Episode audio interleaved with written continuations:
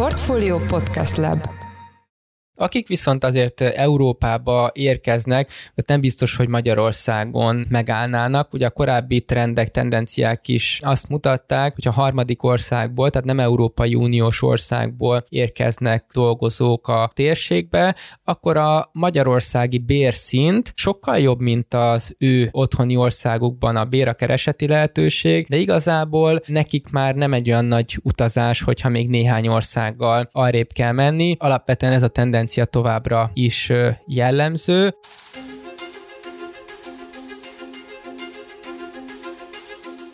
Sziasztok, ez a Portfólió szerdánként jelentkező heti podcastje, én Orosz Márton vagyok a műsor házigazdája. Az elmúlt hetekben több helyről is leépítésekről érkezett hír, ilyen például a Nyíregyházi Electrolux gyár vagy a Dunaújvárosi Dunafer. De mit tud kezdeni ez a több száz munkavállaló a jelenlegi gazdasági helyzetben? És egyáltalán mi zajlik most a magyar munkaerőpiacon? Sok év után megint helyzet van? A témával kapcsolatban Hornyák Józsefet, a Portfólió makrogazdasági elemzőjét kérdezzük, aki itt van velük a stúdióban. Szia Jöci, üdvözöllek a podcastben. Szia Marci, sziasztok! Most azért az elmúlt hetekben tényleg több olyan hír is érkezett érkezett, hogy csoportos és kimondottan nagy létszámú leépítések, több százfős leépítések következnek be komoly, meghatározó magyar gyárakban, olyan gyárakban, amelyek akár régió szinten is fontosnak számítanak. A bevezetőben is említettem, hogy a Dunaferről is azért elég, elég negatív hírek érkeztek, még akkor is, hogyha a kormány most valamennyire be is avatkozott, és az Electrolux gyár Nyíregyházán is befejezi a, a gyártást. Most mondhatjuk, hogy már olyan mélyponton van a magyar gazdaság, hogy az már a munkahelyeket is érinti. Ugye ez azért is érdekes kérdés szerintem, mert ez egy kiemelt kormányzati álláspont és, és határozott cél volt, hogy a munkahelyeket már pedig megvédik, gyakorlatilag akármilyen gazdasági körülmények között is. Nos igen, a gazdasági lassulástól a munkaerőhelyek sincsenek óvva,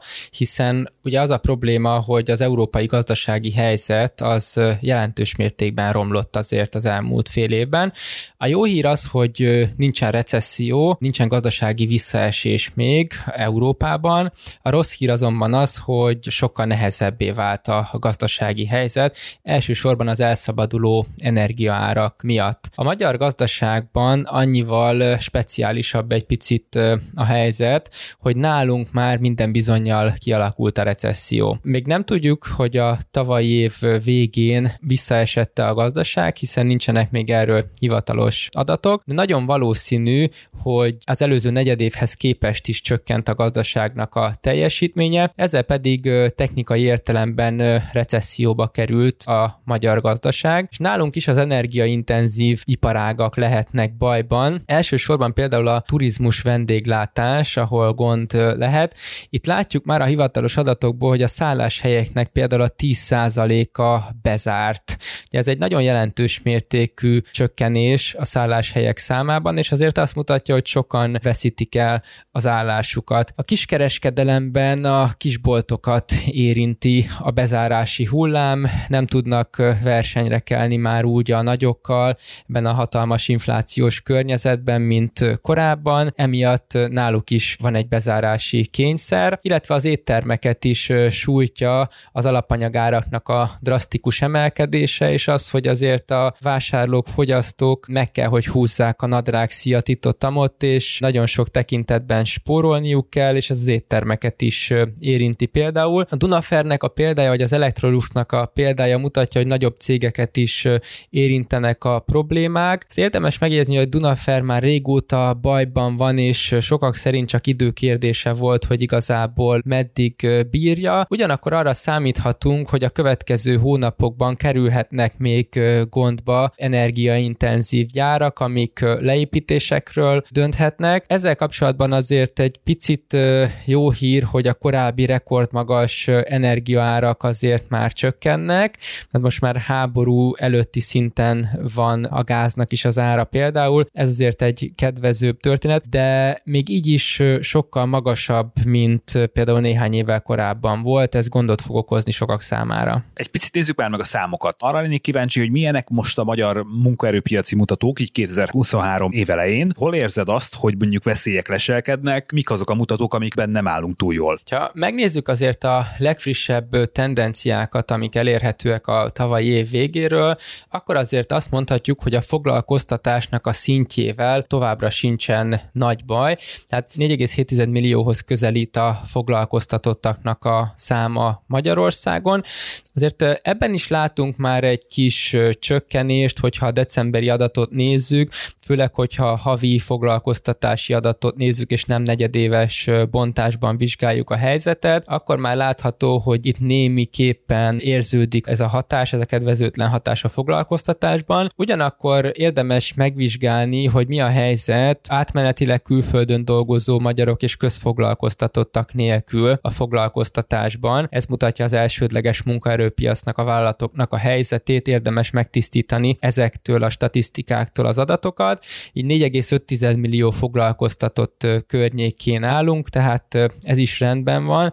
Ami érdekesség, hogy az átmenetileg külföldön dolgozó magyarok, akik ugyan benne vannak ebben a statisztikában, olyan 4,7 millióban benne vannak, ezeknek a száma újra elkezdett növekedni, és mostanra újra 100 ezer fő felett van. Vagyis ez azért az azt mutatja, hogy a hazai bérek, illetve a gyors áremelkedés miatt a vásárlóerő csökkenése azért újra külföldre hívja a magyarokat, és a Covid válságban látott csökkenés után egy újra felfutás van a külföldi munkavállalásban. Bocsánat, azt látjátok esetleg, hogy vannak most olyan országok, amik erősödtek, tehát ahova inkább mennek ki dolgozni a magyar munkavállalók? Hát ami továbbra is nagyon népszerű, ugye Nyugat-Európa, tehát a határmenti ingázás az nagyon jellemző, és hát ugye egy osztrák bérrel eléggé nehéz versenyezni Magyarországon, még ha a határmenti, nyugati határmenti megyékben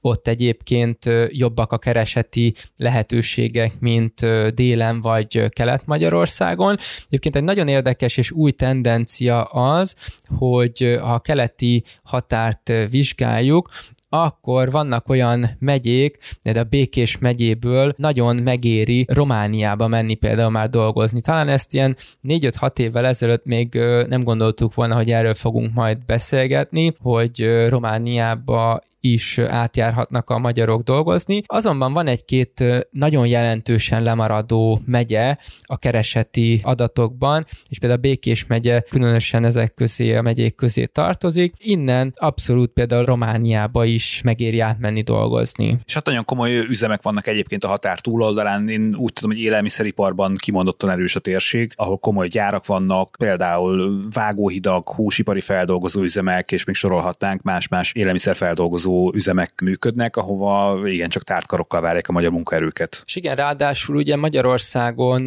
az a, az a probléma ezzel kapcsolatban, hogy leginkább az új beruházások azok inkább a nyugat-magyarországi térségben vannak, vagy pedig közép-magyarországon, tehát a keleti régiónak a leszakadása az az elmúlt években nem javult, tehát még ha csökkent is a munkanélküliség, ugye vannak akiket a közfoglalkoztatásba sikerült bevonni, vannak akiknek sikerült állást is találniuk. Ezekben a megyékben, Észak-Magyarországon, Kelet-Magyarországon továbbra is sokkal magasabb a munkanélküliség, tehát amikor például erről a 4%-os teljes foglalkoztatásról beszéltünk például a tavalyi évnek az elején, akkor azért látható volt, ha az országnak a térképére ránézünk, hogy bizony-bizony a munkanélküliség Észak-Magyarországon, Kelet-Magyarországon továbbra is egy létező probléma, és ebből kifolyólag is, akik munkát szerettek volna, vagy szeretnének találni maguknak, könnyen a határ túloldalán, ahogy említetted, ezekben az üzemekben is állást tudnak maguknak találni. Van egy érdekes mutató, amiről te a napokban is publikáltál, egyébként ezt a cikket majd betesszük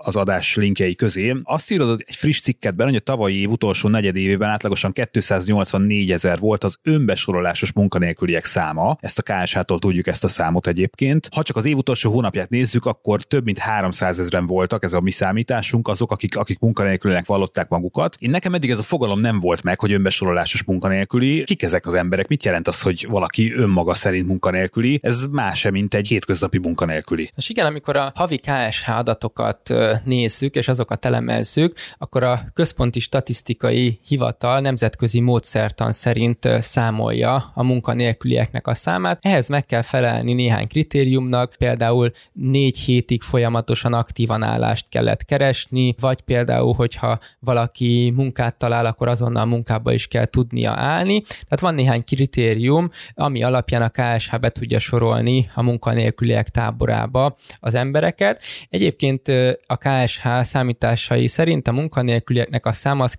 200 ezer fő környékén van a legfrissebb adatok alapján. Ez 4% hoz közeli 3,9%-os munkanélküliséget jelent, miközben az év közepén még 3,2-3,3 százalékos volt a munkanélküliség, tehát látszik, hogy egy 40 ezer fő körül növekedés azért lett már az év végére. Ez azért mutatja, hogy a munkanélküliségi problémák, a gazdasági problémák azok már elkezdtek megjelenni a magyar gazdaságban. Az önbesorolásos munkanélküliség pedig ehhez képest egy olyan adat, ami az alapján adódik, hogy munkanélkülinek tekinti-e saját magát valaki. És ezek az adatok, ezek nem képzik a hivatalos havi vagy negyedéves KSH statisztikáknak a részét. Ezekről nincsenek információk, azonban minden év végén el szoktuk kérni a KSH-tól, hogy mondja el nekünk, hogy mennyi az önbesorolásos munkanélkülieknek a, a száma, és ezt most közölték velünk, ugye a tavaly utolsó negyedében 284 ezer ember tekintette magát munkanélkülnek, az évnek az utolsó hónapjában még 300 ezer ember nyilatkozott arról, hogy ő annak tekinti magát. Ehhez nem kell megfelelni a különböző kritériumoknak, elegendő, hogyha a megkérdezett, akikkel a felmérést készítik, munkanélkülnek tekinti-e magát. Egyébként itt is látható egy 50 ezer fő körüli növekedés a, a munkanélkülieknek a számában, tehát ez konzisztens a KSH-nak a hivatalos adataival. Az önbesorolásos munkanélküliség azért azért is, mert egy korai előrejelzője tud lenni a gazdasági problémáknak, tehát éppen azért, mert nem kell megfelelni különböző kritériumoknak. Például a COVID-válság időszakában nem igazán nőtt a hivatalos munkanélküliségi szám, de azért nem nőtt, mert statisztikailag nem tudták megfeleltetni ezeket az embereknek a munkanélküliség definícióinak, és nem tudták besorolni őket. Különböző lezárások voltak, az emberek nem tudtak volna azonnal elkezdeni dolgozni, és ez rontotta azért a statisztikai helyzetet, tehát rontotta az, hogy valós képet kapjunk a gazdasági folyamatokról, miközben statisztikailag teljesen helyes volt, ahogy a KSH eljárt, és a többi statisztikai hivatal is, ahhoz képest rengeteg embert bocsájtottak el, és az önbesorolásos munkanélküliség például akkor is mutatta a gazdasági problémákat, hiszen akit elküldtek, ott nagyon gyors volt a leépítési hullám a Covid-ban, következő hónapban megkérdezték, vagy a következő héten megkérdezték, akkor az, hát igen, én munkanélküli vagyok, és akkor is látszódott, hogy felfutóban volt ez a szám. Tehát összességében azért azt mondhatjuk, hogy most a legfrissebb decemberi adatok alapján a munkanélküliség alapvetően azért felfutóban van, de továbbra is még erős maradt a, a hazai munkaerőpiac, tehát drámai leépítési hullámról, vagy sorozatos kirúgásokról egyelőre nem beszélhetünk, viszont azért a 3%-hoz közeli munkanélküliségi rátát már magunk mögött hagytuk, és már 4%-hoz vagyunk közel a hivatalos adatok alapján. Ha az önbesorolás adatokat nézzük, akkor pedig egy 6% körüli munkanélküliség adódik. Ezt úgy is le tudom fordítani mondjuk a, mondjuk a hétköznapok nyelvére, hogy aki akar, az továbbra is tud magának munkát találni, még hogyha kevesebb pénzért is, még hogyha kevésbé jó munkakörülmények között is, de egyébként szinte biztos, hogy akinek van rá szándéka, egy erős szándéka, ő tud magának munkát találni. Ez nagyjából jó irányba járok, hogyha, hogyha így gondolom? Azt mondhatjuk, hogy a fejlettebb régiókban ez biztos, hogy igaz. Ahogy mondod, fővárosban, illetve Nyugat-Magyarországon, ott továbbra is nagyon-nagyon alacsonyak a munkanélküliségi ráták, és az üres álláshelyek száma is magas, vagyis a munkaerő hiány az jellemző. Most a keleti megyékben, ahol egyébként is 5-6-7 százalékos munkanélküliségi ráták adódnak, azért ott már nehezebb állást találni. Ott ahhoz azért ingázni szükséges, vagy pedig akár messzebbre is elmenni a munka véget. Tehát az a helyzet jellemző, hogy a gazdaságilag leszakadó, lemaradó térségekben ma már nem könnyű piaci állást találni, hogyha valakit leépítenek. Ilyenkor be tud jönni a képbe a közmunka még mindig? Az még mindig egy, egy életképes dolog, vagy a közmunkásokat az elmúlt évek munkaerő hiánya már szinte teljesen fel tudta szívni a, a munkaerőpiacra? Nagyon jelentős mértékben csökkent a, a közmunkások száma, igen, épp ahogy te is mondod, a munkaerő hiány miatt el tudtak helyezkedni az elsődleges munkaerőpiacon közülük nagyon nagyon sokan. Hát például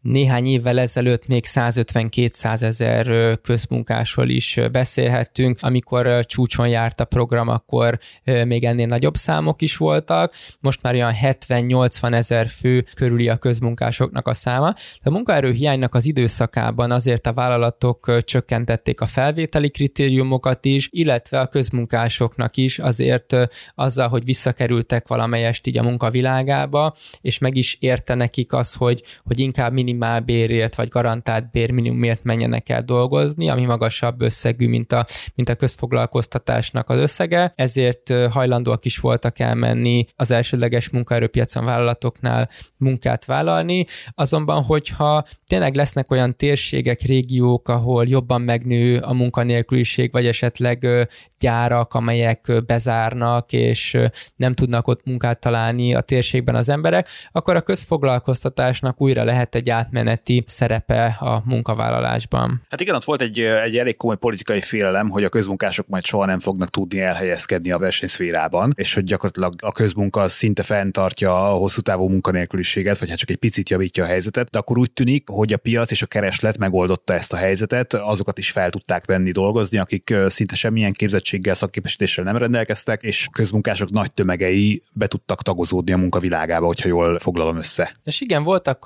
olyan évek, amikor nagyon magas volt még a közmunkásoknak a száma, tényleg 200 ezer fő feletti, azonban ebben az időszakban még nem volt munkaerőhiány Magyarországon, sőt inkább még a munkanélküliség volt jellemző egy 7-8-10 évvel ezelőtt is, és ekkor közmunka tudta felszívni a munkavállalókat, és ebben az időszakban még abszolút nem volt szó arról, hogy ők el tudnak helyezkedni az elsődleges munkaerőpiacon, hiszen nincs képzettségük, alacsony a képzettségük, és továbbra is volt egy, egyfajta munkanélküliség. Ahogy egyébként jött a munkaerőhiány, és egyre nagyobbá és nagyobbá vált a munkaerőhiány, most már külföldről is, távoli országokból is hoznak Magyarországra dolgozókat, akkor jobban körülnéztek azért a, a cégek is, nagyon-nagyon sok közmunkást pedig fel tudtak venni dolgozni. Tehát akik ma közmunkások, illetve akik közmunkások voltak mondjuk az elmúlt egy-két évben, azoknak már valószínűleg nagyon-nagyon alacsony a képzettségük, képesítésük arra, hogy el tudjanak helyezkedni a vállalati szektorban, vagy pedig olyan nagyon hátrányos helyzetű régióban, településeken laknak, ahol nincsenek piaci jellegű állások, vagy csak nagyon kevés van, és emiatt is nem tudnak elhelyezkedni. Tehát azért az mondható el, hogy akik most is közmunkások, vagy közmunkások voltak, azok számára valamilyen programot kellene indítani, képzési programot, hogy ki tudjanak törni ebből a helyzetből, mert a piac az már őket nem igazán tudja felszívni. Hogyha egy picit megpróbálja kontextusba helyezni azt, hogy most hol is tartanak a munkaerőpiaci adatok, akkor nyilván nem nagyon kerülhetjük ki az inflációt, és hát nagyon úgy tűnik, hogy az idei infláció az nagyobb lesz annál, mint amennyivel nőtt a minimálbér és a garantált bérminimum. Azt gondolom, ez egy pocsék hír a dolgozóknak úgy általánosságban. Egy kicsit nézzük már meg azt, hogy miért van ez. Például lehetséges-e, hogy mondjuk a szakszervezeteknek, akik a kormányjal tárgyalnak és a munkadókkal tárgyalnak, mondjuk ennyire nincs alkupozíciója, vagy ennyire, ennyire gyenge az érdekérvényesítő vezető képessége, vagy mondjuk a munkadók terhei is már annyira megnőttek, hogy ők is nehezen tudnak emelni egyszerűen. Ez is egy komplex kérdés, de egy picit segíts nekünk, hogy lássunk tisztábban. Nagyon sok olyan ember van Magyarországon, akinek alacsonyabb lesz a fizetése idén, mint tavaly volt, egész egyszerűen, mert nem tudnak az infláció fölött emelni a munkadók? Az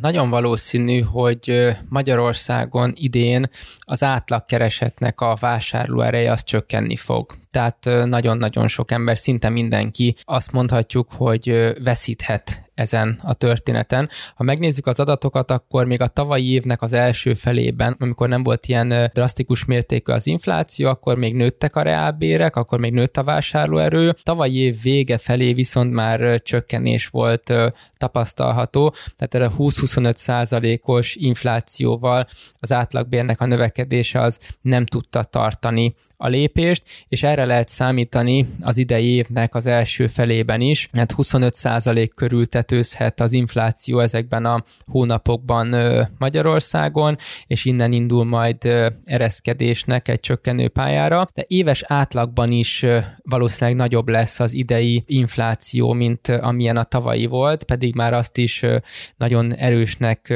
éreztük, és a minimálbér, illetve a garantált minimum 16 és 14 százalékos növekedése az valószínűleg ezzel nem fog tudni lépést tartani.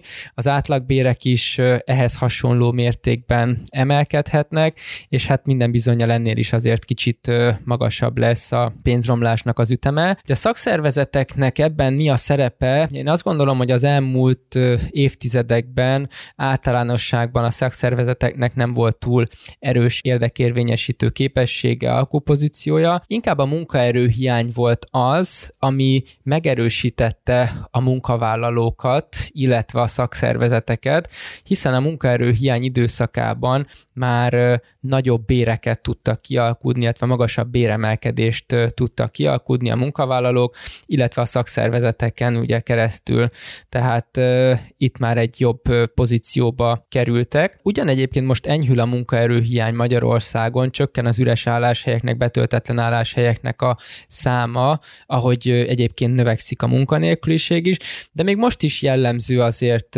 a munkaerőhiány, vannak olyan iparágak, ahol azért gyorsabban, és vannak olyan iparágak, ahol lassabban csökken a betöltetlen álláshelyeknek a száma. A munkáltatók azt nem tudják figyelmen kívül hagyni, hogy Magyarországon ugye megjelent az árbérspirál, tehát a tavalyi év közepétől fogva, mert hónapról hónapra is láttuk, hogy növekednek a bérek, miközben általában egyetlen egy bértárgyalás elegendő szokott lenni egy évben, hogyha azt látjuk, hogy évközben emelkedik a bérnövekedésnek az üteme, akkor ott, ott árbér spirála gyanakodhatunk, és ez is következett be Magyarországon a második negyedévben. Hát hiába bizonytalan és nehéz a gazdasági helyzet, ilyenkor a, a, a munkavállalók egyébként óvatosak szoktak lenni, megbecsülik az állásukat, nem nagyon igyekeznek új munkahelyeket nézni. Most ezt nem igazán tehetik meg, hogyha nem jönnek ki a bérükből, hiszen a 25%-os infláció mögött az húzódik meg, hogy az élelmiszerárak közel 50%-kal emelkednek, tehát nagyon sokan úgy érzik, hogy kényszerpályán vannak, vagy a jelenlegi munkaadójuknál nagyobb bért tudnak kiharcolni, vagy pedig változtatniuk kell a bizonytalan gazdasági helyzet ellenére is. Az biztos, hogy a dolgozók egyre nagyobb béremelést követelnek, ahogy egyre nagyobb inflációt érzékelnek, és amelyik cég ezt meg tudja adni, ezt a, a béremelkedést, ott kisebb fluktuáció várható, de ahol infláció alatti, ahol bőven infláció alatti lesz a, a béreknek az emelkedése, ott azért meg fog emelkedni a fluktuáció. Itt tudunk mondani konkrét ágazatokat, hogy miket láttok? Én tudom azt, hogy szoktatok beszélgetni munkaerőpiaci szakértőkkel, HR szakemberekkel, vagy, vagy olyanokkal, akik fejvadász cégeket vezetnek. Ők miket látnak, hogy mi mi, mik lehetnek itt a kritikus ágazatok a következő hónapokban? Gyakorlatilag az energiaintenzív iparágak vannak a legnagyobb bajban, ahol sok energiát használnak fel. Ugye a turizmus vendéglátás az azért tipikusan ilyen, nagyon sok hotelnek, szállodának kellett már bezárnia. Ugye sok prognózis, szakmai prognózis azért 20%-os bezárási rátát mondott, hogy a hoteleknek ennyi része fog majd bezárni, ez képest most azért 10%-nál tart, tartunk. Ez azért egy igen jelentős mértékű csökkenés, illetve hát ugyanígy az éttermeket is sújtja ez, ez a probléma. Az látható azért egyenlőre, hogy az ipar például egészen ellenálló, hiszen ami egy, egy jó hír volt, hogy azok a nagyon-nagyon magas energiaárak, amik kialakultak novemberben, október-novemberben, azok nem maradtak fent, és elkezdtek csökkenni. Ugye most már a háború előtti szint alatt vagyunk, ez nagyon sokat segített segített az iparnak, így itt továbbra is egy erős kibocsátást, egy jó termelési szintet tudnak elérni. Az építőipar egy érdekes kérdés lesz, hiszen itt az állami beruházások nagyon jelentős mértékben csökkennek a költségvetési kiadásoknak a visszafogása miatt. Egyébként is hektikus mozgások szoktak lenni, de ez a szektor azért eléggé óvatos most ebben a tekintetben. Ugyanakkor az elmondható, hogy például az IT-szektor, ott továbbra is nagyon-nagyon jelentős a munkaerőhiány, hiszen ebben a szektorban a dolgozókért már nem csak a magyarországi cégek versenyeznek, hanem a nemzetközi cégekkel is kell versenyezniük a, a magyar vállalatoknak. Egyre több vállalatnál nem feltétlenül kell, hogy ott üljön és bejárjon a munkahelyre, a világ másik pontjáról is dolgozhat akár, és ez azért nagyon jelentős kihívást jelent a magyarországi cégeknek, meg, egyben fenntartja ezt a munkaerőhiányt, és kiterjeszti egy nemzetközi szintre ezt a kérdést. Itt felkaptam a fejem egy dologra, amit mondtál, az építőiparban is izgalmas lehet a helyzet. Itt korábban, mondjuk egy évvel ezelőtt, vagy egy szűk évvel ezelőtt azért elég hangsúlyosan megjelent az a sajtóban, hogy az Ukrajnából érkezők egyfajta olcsó munkaerőt is jelenthettek Magyarországon, például az építőiparban, ahol nem szükséges feltétlenül komoly előképzettség ahhoz, hogy valaki tudjon egy építkezésen dolgozni. Ez akkor, hogyha jól értem, ez nem valósult meg, és azok a tömegek, akik érkeztek mondjuk Ukrajnából, ők nem feltétlenül Magyarországon maradtak, és a magyar gazdaságban kezdtek el dolgozni. És igen, alapvetően a, az Ukrajnából érkezők esetében az a helyzet, hogy nagyon sokan igazából nők és gyerekek érkeztek, tehát nem, nem biztos, hogy férfiak, akik az építőiparban el tudnak helyezkedni és dolgoznak, akik viszont azért Európába érkeznek, nem biztos, hogy Magyarországon megállnának. Ugye a korábbi trendek, tendenciák is azt mutatták, hogy a harmadik országból, tehát nem Európai Uniós országból érkeznek dolgozók a, a térségbe, akkor a magyarországi bérszint sokkal jobb, mint az ő otthoni országukban a bérakereseti lehetőség, de igazából nekik már nem egy olyan nagy utazás, hogyha még néhány országgal arrébb kell menni, és alapvetően ez a tendencia továbbra is jellemző. Ugyanakkor ezzel együtt is látható az, hogy a külföldről érkező dolgozóknak a száma az trendszerűen emelkedik Magyarországon, tehát a munkaerő hiányt az elmúlt években azzal enyhítettük, hogy külföldről toboroztak dolgozókat egyre több gyár, főként egyébként az iparvállalatok és az építkezéseken is nagyon sok külföldi dolgozik, tehát összességében azért ezek az iparágak voltak azok, amik a leginkább nyitottak voltak a, a külföldi dolgozókra. A következő időszakban az építőiparban azért nem valószínű, hogy olyan nagyon sok új dolgozót kell bevonzani, éppen azért, mert azért az állami beruházásoknak azért az, hogy most ezeket megvizsgálják, nem is biztos, hogy mindegyik megvalósul a költségvetésnek, nagyon szigorúnak kell lennie, tehát az állami kiadásokat vissza kell vágni.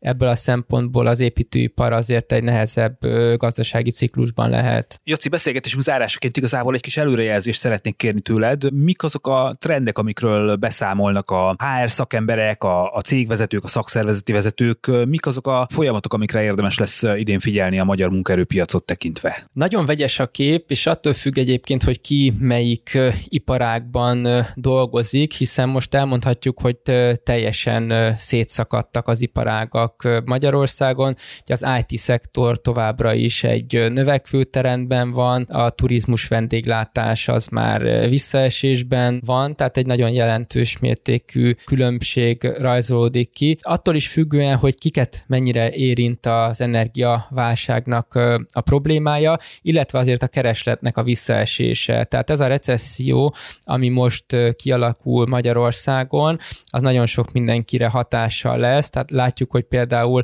a fogyasztás az már nagyon jelentős mértékben csökken. Tehát ebből a szempontból a lakossági beruházások is vissza fognak esni. Persze vannak olyan iparágak, ahol továbbra is növekvő trendben vagyunk, és itt igazából nem is a kereslettel, hanem a bérekkel van a probléma, hogy mekkora a béremelést adjanak. Emiatt minden cégvezetőnek és HR szakembernek fáj a feje, hiszen egy rendkívüli bizonytalanság van a bérek tekintetében. Amikor például csak 3-4-5 százalékos az infláció, akkor ennél egy kicsit nagyobb béremelést adni, az nem jelent egy túl nagy kockázatot. Nem egy nagy mutatvány. Igen, azért akkor ezt meg lehet adni, ki lehet termelni, azt lehet gondolni, hogy ebből nem lesz olyan túl nagy probléma, még akkor se egy picit gyengélkedik a kereslet, vagy nem, nem minden számpont úgy alakul, ahogy tervezték. De amikor 15-20-25 százalékos az infláció, és egy vállalat megad egy hasonló mértékű béremelkedést, akkor egy, egy ilyen béremelést kitermelni azért az egy nagyobb mutatvány. És hogyha nem sikerül az árbevételben utána menni ennek a nagyon jelentős mértékű béremelésnek, nem sikerül az árakban is érvényesíteni, akkor azért ott nagyon komoly probléma lehet egyes vállalatoknál, még akkor is, hogyha jobb helyzetben, jobb pozícióban van a cég. Tehát ezért is lenne nagyon gyorsan érdemes visszamenni az egyszámjegyű 3-4-5 százalékos inflációnak a korszakába, hiszen ez egy jól tervezhető gazdasági időszakot biztosít, az emberek is azt érezhetik, hogy szépen lassan gyarapodnak, tehát ha nem is minden évben nő például a keresetüknek a vásárló ereje, de hogyha hosszú távon megnézzük az adatot, azért az alacsony inflációnak az időszakában, akkor azért könnyebb egyről a kettőre jutni, míg amikor ilyen nagyon magas ez a 20-25 százalékos infláció, akkor én azt gondolom, hogy senki nem érzi azt, hogy egyről a, a, a kettőre jutna, illetve a vállalatok szempontjából is nagyon nagy a bizonytalanság, mert könnyen lehet, hogy egy, egy nagyobb áremelést, ha sikerül érvényesíteni, akkor az hoz egy jó árbevételt, egy kedvező évet, viszont hogyha a mostani időszakban, ahogy látjuk, azért recesszió van, visszaesik a kereslet, sokaknak nagyon fájhat a feje emiatt, hogy milyen árakat tudnak majd érvényesíteni, és hogyan alakulnak az eladások, de hogyha már megemelték a bért, akkor ugye azt pedig ki kellene termelni, azt ki kell fizetni, és ezt követően jönnek ugye a gazdasági problémák egy, egy cég életében is, amikor akár nagyon nehéz döntéseket is meg kellhet, hogy hozzanak. Ebből fakadóan én azt gondolom, hogy mind a kormányzatnak, a Magyar Nemzeti Banknak, mindenkinek az lenne a, a célja és az érdeke, hogy nagyon gyorsan és nagyon erőteljesen sikerüljön az inflációt visszaszorítani alacsony szintre. Hát a témát természetesen folytatjuk, sőt, hát napi szinten folytatjuk a portfólió hasábjain, úgyhogy érdemes JC és a makrocsapat elemzéseit olvasni. Én köszönöm szépen az elmúlt percekben Horgyánk József a portfólió makrogazdasági elemzője volt a vendégünk. Ez volt a portfólió szerdánként megjelenő heti podcastje február 8-án. Ha tetszett az adás, akkor iratkozz fel a Portfólió podcast csatornájára a legnagyobb podcast platformokon, hogy mindig időben értesülj az új epizódokról. Én Orosz Márton vagyok, új adással jövő héten jelentkezünk, sziasztok!